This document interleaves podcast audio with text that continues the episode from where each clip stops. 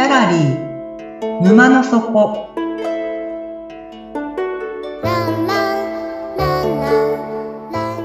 これは月に2回だけオープンする不思議なギャラリー沼の底で店主のオセアンと織りなす抽象画の世界のお話。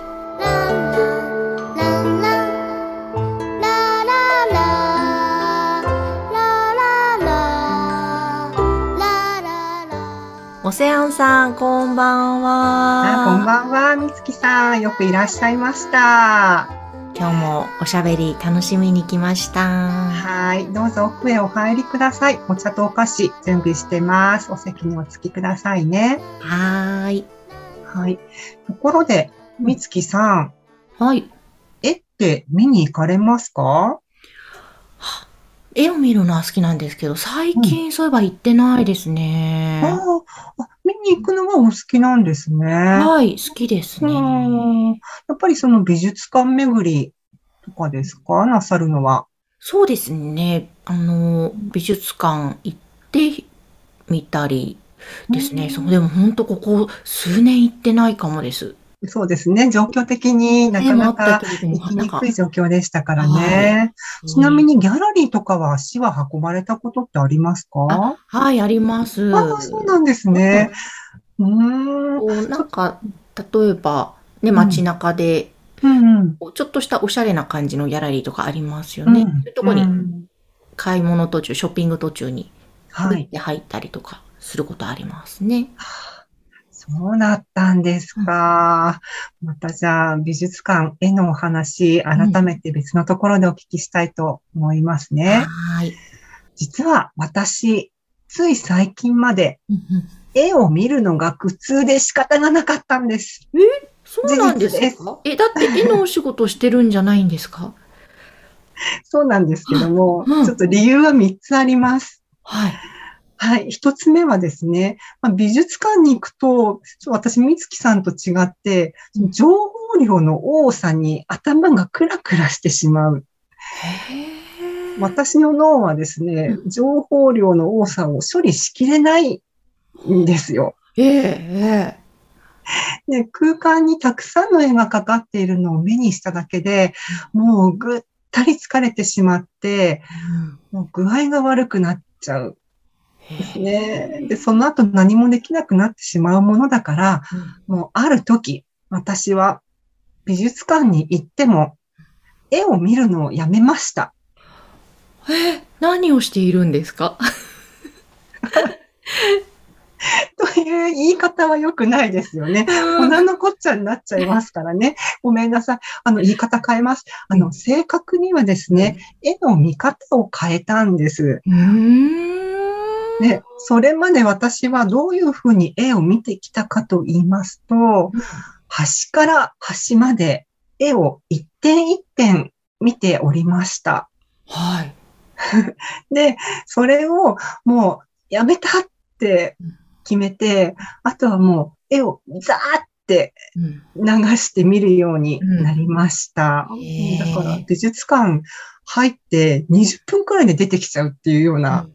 そんなことをですね、するようになりました。へえ。それで、あの、直感で気になった作品だけ立ち止まって、じっくりと観察するようにしたんですよ。うんうん。うん、でね、みつきさん、以前私、あの、みつきさんの話し方講座に参加させていただいたときに、はい。なんか確か同じようなことをおっしゃっていたと思うんですけども、はい。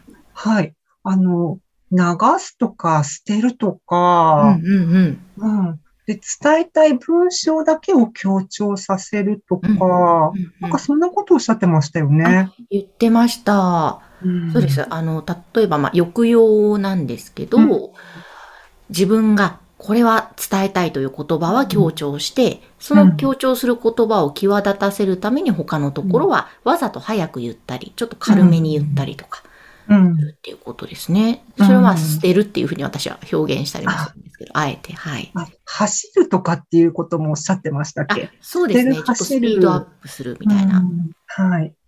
思い切って捨てるっていうその言葉にすごく私はこう印象が強くて、そうだったんですね。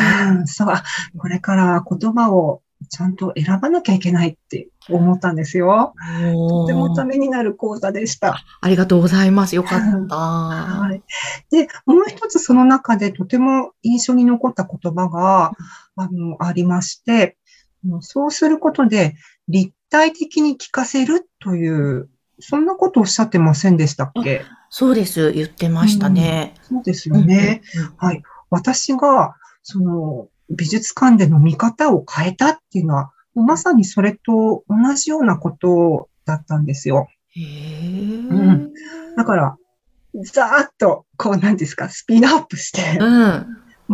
ある意味、画家さんとかには悪いかもしれないんですけども、もう捨てる？うんうん直感的に、あこれは違う違う違う違う、じゃあこれだっていう、そんな感じで、だんだんこう立体的にこう見えてくるというか、全体が、あ、私はこれが好きなんだなっていう、そういった全体像が見えるようにきたんですよね。へうーん、でこの流し見、絵の流し見することで、負担随分減りました。うんうん。よかったんです。いや、いいですね。よかったんですけども、うんうんうんだけど、次にまた問題が発生します。はい。はい。じゃあ直感で気になった作品の前で、まあ、見ますよね、絵を。うん。うん。だけど私結局そこで立ち尽くすことになるんですよ。うん。なぜなら、自分が立ち止まった理由がわからない。意味わからないですよね。え、直感で、あ、いいなと思って止まったけども、わからない。そうんうんで、まあ、私すごく考えすぎなんだろうと思うんです。うん。うんだけど、私はもうしょうがない。これは私が、私のものの見方だとこう受け入れるんですけども、まあ、この絵を見てもわからないというのが、その苦痛の二つ目の理由だったんですよ。へーはい。私という人間、うん絵に関わるお仕事とかしてるんですが、まあ実は私、脳内では絵よりも先にタイトルとか説明を読んじゃったりしておりました。あとても頭でっかちな人間なんです。ーええええ そう今とてもその脳内、私のものの見方をこう、いうおし こう伝えるっていうのが、なんかこう、うん いいのかなって言っちゃっていいのかなと思いながら言ってるんですけども、まあ、しょうがない本当の話なので、ちょっとお話ししてます。うんで、なので、その作品にタイトルとか説明文がついてない絵ってあるじゃないですか。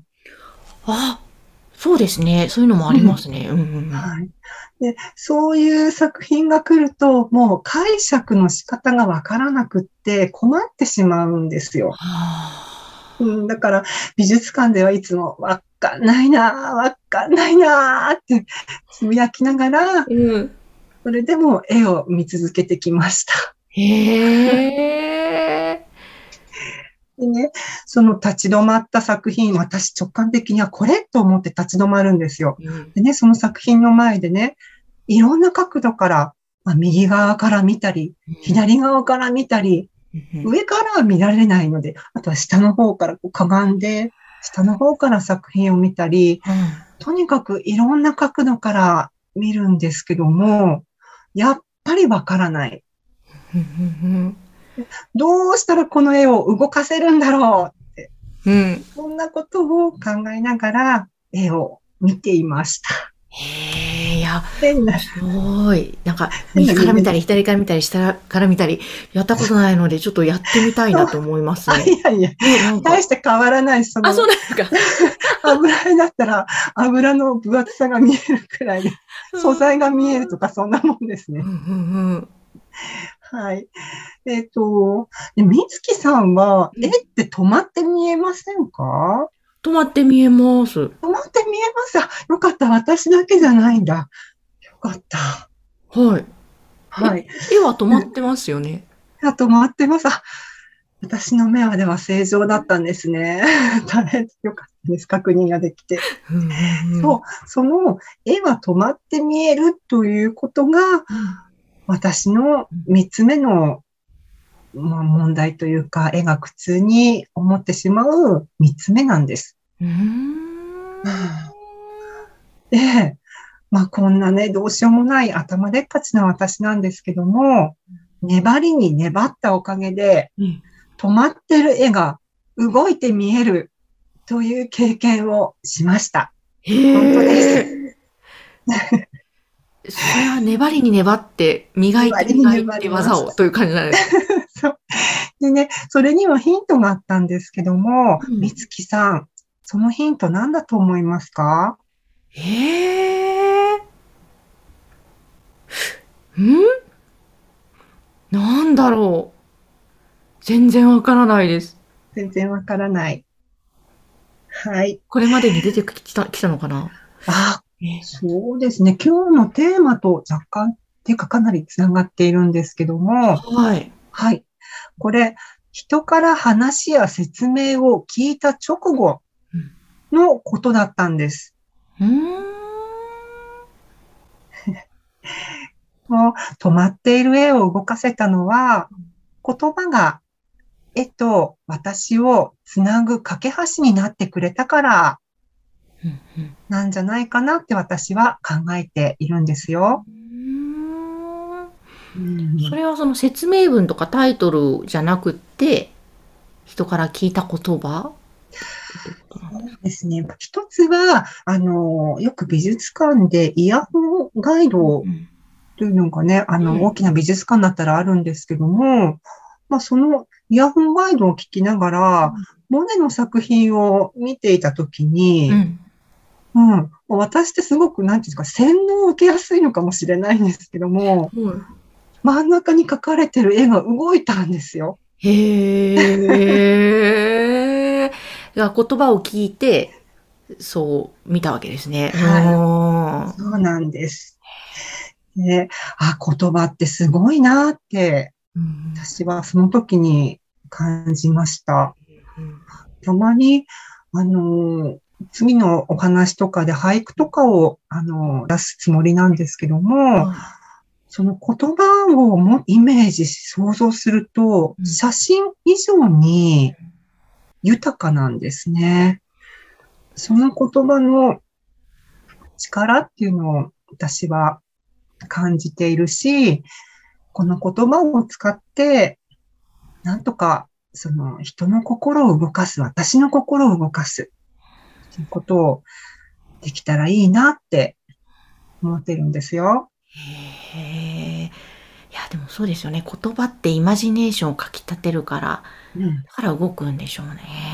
そう。もうここにある、まあ、鉛筆とかボールペンを左から右に動かすのなんて簡単じゃないですか。へえ。うん一番難しいもの、動かすのが一番難しいものって、私はそれは人の心だと思っています。うんだから言葉ってそのパワうんー、うん、で言葉そのものに何らかの力があるんじゃないかな、何らかの作用があるんじゃないかなって思ってるんですけども、その理由、また次回お話をさせていただきますね。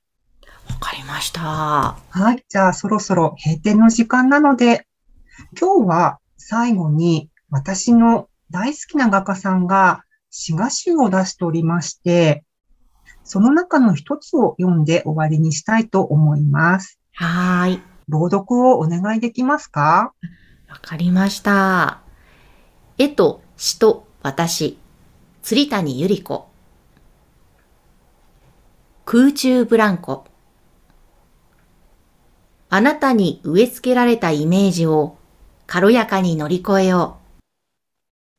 あなたが植え付けたイメージから速やかに解き放とう。そして明日は誰に会いに行こうか。みつきさん、ありがとうございました。ありがとうございました。今日は遅いからもうおやすみなさい。はい、おやすみなさい。はい。眠って目が覚めたら新しい世界が待ってますよ。ではまた来ますね。はい。